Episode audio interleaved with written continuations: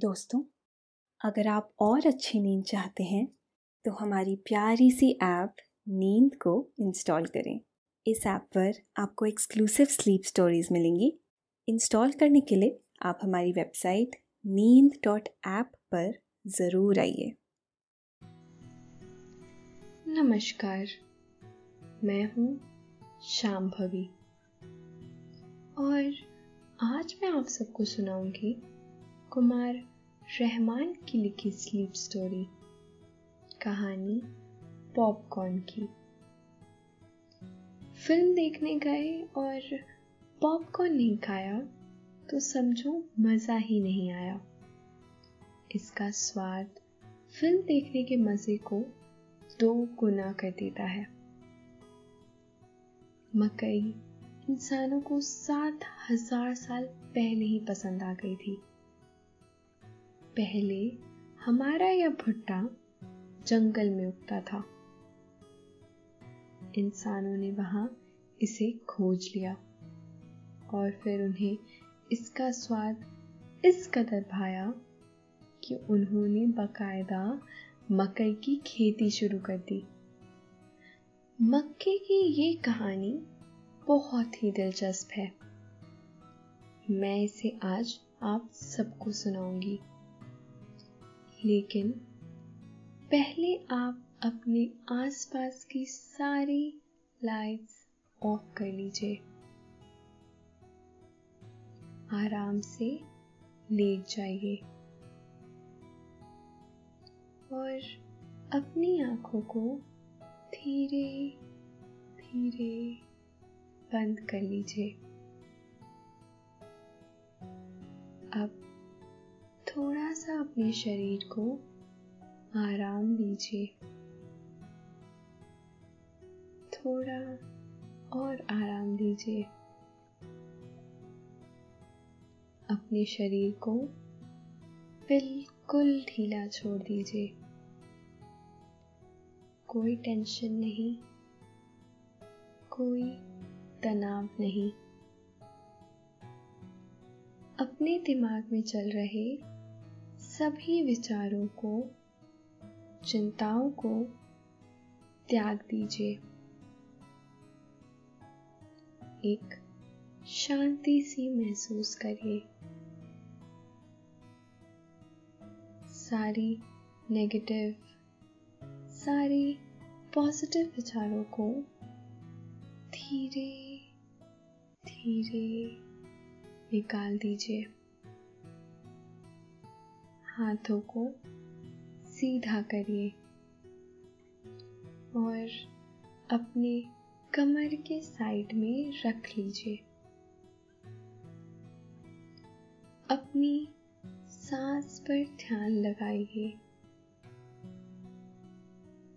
इसको धीमे या तेज नहीं करना है। बस ध्यान देना है कि कैसे वो आपके नाक गले में होते हुए फेफड़ों में आ रही है और आपके फेफड़े फूल रहे हैं। और फिर कैसे वो आपके फेफड़ों से वापस गले और नाक के माध्यम से वापस निकल रही है और आपके फेफड़े थोड़े सिकुड़ रहे हैं। मन शांत, एकदम शांत होता जा रहा है। आप अच्छा महसूस कर रहे हैं। हर तरफ़ शांति है, सुकून है, खामोशी है। तो चलिए इस दिलचस्प कहानी को लेकर आगे बढ़ते हैं। हरी थी, मन भरी थी, दो लाख मोती जड़ी थी। राजा जी के बाग में दो शाला ओढ़े खड़ी थी। ये पहेली हमने बचपन में कितनी ही बार बूझी और बुझाई है। और इस पहेली का जवाब आपको तो पता ही होगा। भुट्टा, यानी मकई या फिर मक्का। भुट्टा तो हर किसी को पसंद है। इसे कितने ही रूप में इस्तेमाल करते हैं। भून कर उबाल कर पॉपकॉर्न के तौर पर और कॉर्नफ्लेक्स के तौर पर। पॉपकॉर्न मकई का सबसे ज़्यादा पॉपुलर रूप है। मक्खन और नमक के साथ पॉपकॉर्न का मज़ा ही निराला हो जाता है। कितना ही खाते जाइए, मन ही नहीं भरता, है ना? मल्टीप्लेक्स में फ़िल्म देखते वक्त या फिर घर पर कोई वेब सीरीज़ देखते वक्त, अगर क्रिस्पी पॉपकॉर्न का साथ हो तो कहना ही क्या? मज़े की डोज डबल हो जाती है। हम सबने भुट्टे का स्वाद बचपन में ही पा लिया था। जब हमारे मम्मी या पापा ने पहली बार कुछ दाने मुँह में डाले थे। फ़ूड हिस्टोरियन की माने तो हम इंसानों के पुरखों ने भुट्टे का जायका सात हज़ार साल पहले ही पा लिया था। उनका कहना है कि इंसानों ने तकरीबन सात हज़ार साल पहले इसे जंगलों में देखा था। उन्होंने जंगल से लाकर इसका इस्तेमाल शुरू किया। तो उन्हें यह बहुत पसंद आया। इंसानों के पुरखों धीरे धीरे इसकी कई सारी खूबियों से भी वाकिफ होते गए।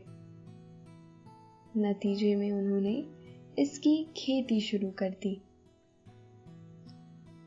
फ़सल की फ़सल खेतों में लहलहाने लगी। भुट्टे के लिए अब जंगल जाने की भी ज़रूरत नहीं पड़ी। खेती करने के बाद पुरखों ने इसे भुने रूप में खाने के साथ ही सुखाकर पॉपकॉर्न जैसा बनाकर खाना शुरू कर दिया।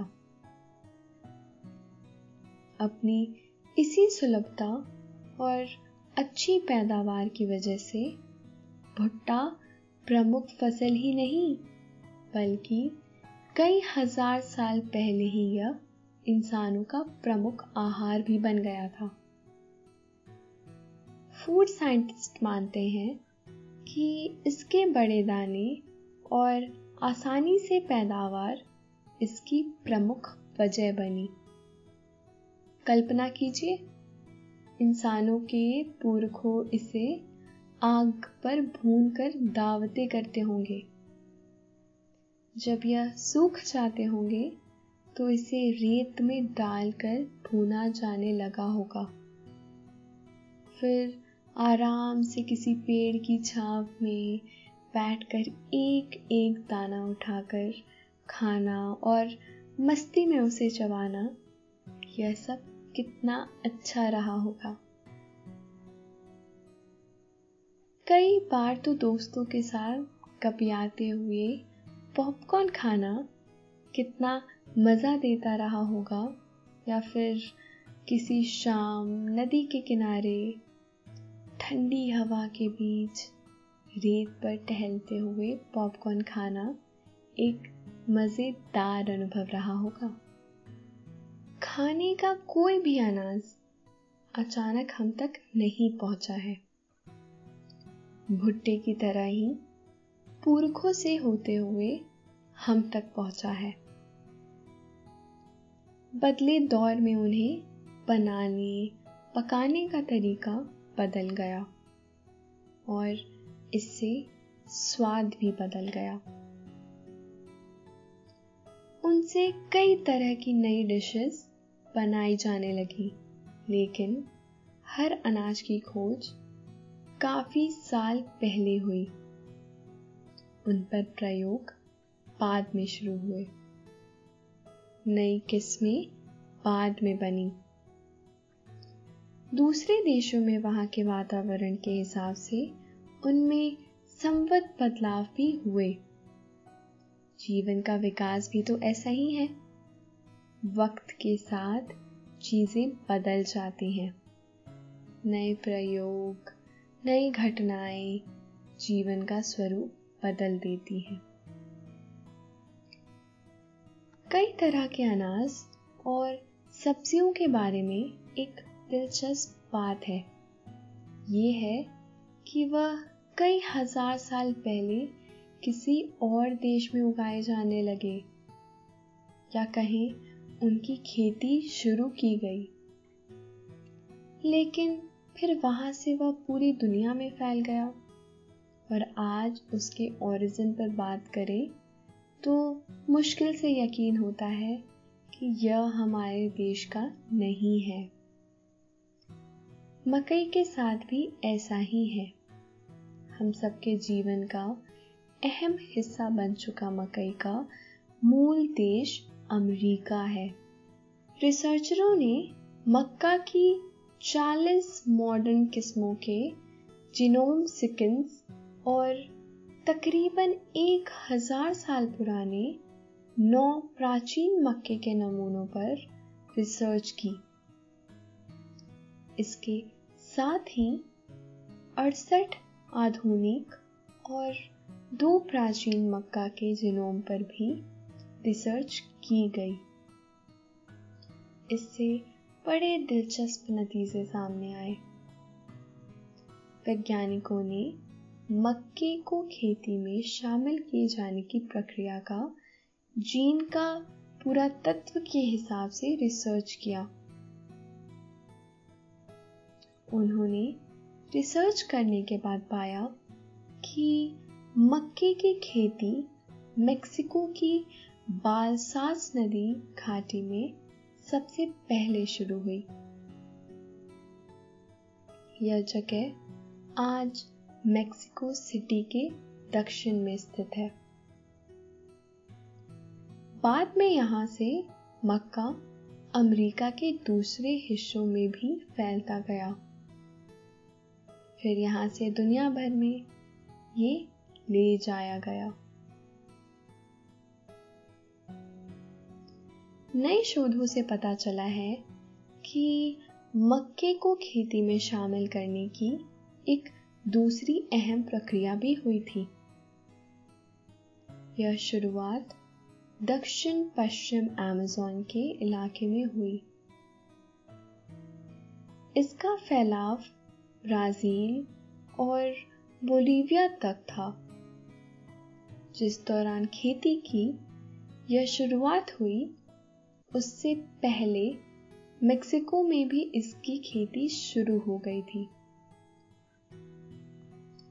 दक्षिण पश्चिमी अमेज़न के लोग खेती पर काफ़ी फोकस करते थे। वहाँ कई तरह की फ़सलों की खेती शुरू हो चुकी थी। जब वहाँ मक्के की खेती शुरू हुई तो यह लोगों को काफ़ी पसंद आया। धीरे धीरे, ये यहाँ की प्रमुख फ़सल बन गया। रिसर्चरों का कहना है कि मक्का को खेती में शामिल किया जाना एक अहम घटना थी। इसने इंसानों की ज़िंदगी और इतिहास को एक स्वरूप देने में भी मदद की।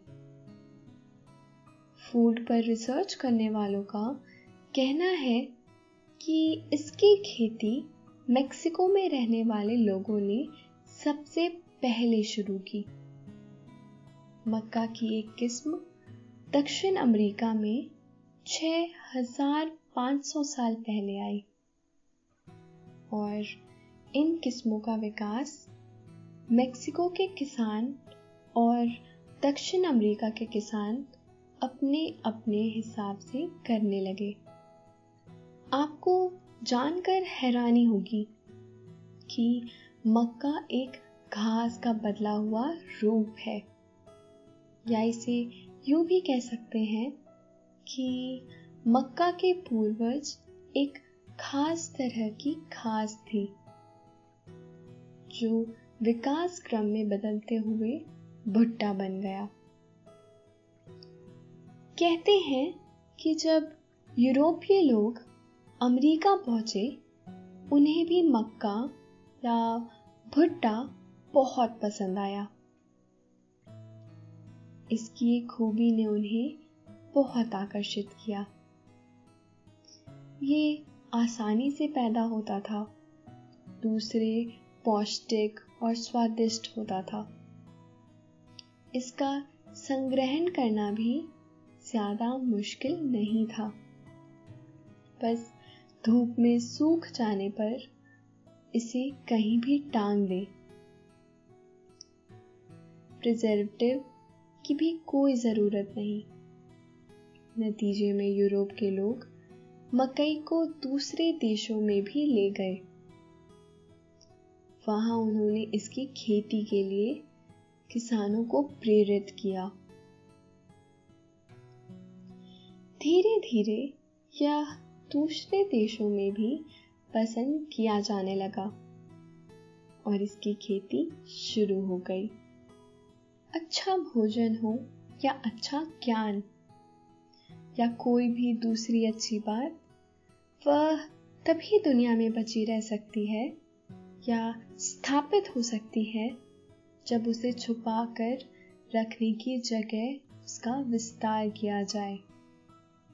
उसे लोगों के बीच फैलाया जाए। फ़सलों के बारे में भी ऐसा ही हुआ। उसे अपने देश तक सीमित रखने की जगह हज़ारों साल पहले ही उन्हें उनको दुनिया भर में विस्तार किया गया। इसकी वजह से दुनिया के सभी देशों का फ़ूड कल्चर रिच होता गया। उनके पास कई तरह के अनाज और सब्ज़ियाँ पहुँची। और आज अलग अलग देशों में उनके नए नए किस्में हैं। आज भुट्टा या मक्का हमारे जीवन का अहम हिस्सा है। पॉपकॉर्न तो हम साल भर ही खाते रहते हैं। कभी दोस्तों के साथ गप्पे मारते हुए तो कभी टीवी देखते हुए कभी बिना किसी खास बहाने के भी। अब तो भुनाने के लिए बाज़ार भी जाने की ज़रूरत नहीं और ना ही बालू या नमक का ही कोई झंझट है। मन किया और घर में पैकेट खोलकर कुकर में रखकर बना लिया। गर्मियों में भुट्टे की फ़सल के वक्त नर्म और मुलायम भुट्टे, मसाले और नींबू के साथ खाना किसे पसंद नहीं होगा? भला गर्म आग या गैस स्टोव पर भुट्टे को भून कर चाट मसाला और नींबू रगड़ा और खाने के लिए तैयार। भुट्टे के दाने की सब्ज़ी भी बनाई जाती है। बारीक आलू के साथ मिक्स करके और मसाला घुघरी भी खूब खाई जाती है। इसके दोनों को खीरा, प्याज, अदरक और लहसुन के साथ मिक्स करके और चाट मसाला डालकर सॉफ्ट ड्रिंक के साथ खाने पर मज़ा ही कुछ और है। बेबी कॉर्न की सब्ज़ी भी बहुत स्वादिष्ट होती है। सिर्फ़ भारत में ही नहीं, मकई पूरी दुनिया में खूब पसंद किया जाता है। फ़ूड एक्सपर्ट मानते हैं कि दुनिया में लोगों की भूख मिटाने में मक्के का काफ़ी अहम योगदान है। गेहूँ और चावल के साथ ही मक्के को भी दुनिया भर में कैलोरी के सबसे बड़े स्रोतों में शामिल किया जाता है। दूसरे देशों में तो भुट्टे के कई सारे प्रोडक्ट भी बनाए जाते हैं। कॉर्नफ्लेक्स नाश्ते में खाने का बहुत आम रिवाज है। इसे एनर्जी का बेहतरीन सोर्स माना जाता है। और ये फैटी भी नहीं होता है। इसीलिए वज़न बढ़ने का भी खतरा नहीं रहता है। आज दुनिया में सबसे ज़्यादा उगाई जाने वाली फ़सल मक्का है। सिर्फ़ अमेरिका में ही नहीं, हर साल 35 करोड़ मीट्रिक टन से ज़्यादा मक्का उगाया जाता है। अमेरिका में विश्व के मक्का की कुल फ़सल का 35 फ़ीसदी से ज़्यादा पैदा होता है। अपने देश भारत की इसमें हिस्सादारी तकरीबन दो प्रतिशत है। मक्का, चीन, ब्राज़ील, मेक्सिको और अर्जेंटीना की अहम फ़सल में है। एक खास बात और है कि मक्का का उत्पादन पूरी दुनिया के हिसाब से देखें तो हर साल तीन फ़ीसदी बढ़ रहा है। यानी दुनिया भर में इसकी पौष्टिकता की वजह से डिमांड बढ़ रही है। एक अजीब बात यह भी है कि भारत में मक्के की कुल पैदावार का तकरीबन 60 परसेंट हिस्सा जानवरों और मुर्गी को खिला दिया जाता है। कुल पैदावार का सिर्फ़ 20 फ़ीसदी भाग ही इंसान इस्तेमाल करते हैं। बाकी बचे 20 फ़ीसदी का इस्तेमाल फैक्ट्रियों में प्रोडक्ट बनाने के तौर पर हो रहा है। अपने देश में सात तरह का मक्का पाया जाता है। इनमें popcorn sweet corn flint corn wax corn pod corn soft corn और टेन कॉर्न शामिल है। दोस्तों, ये थी कहानी पॉपकॉर्न की।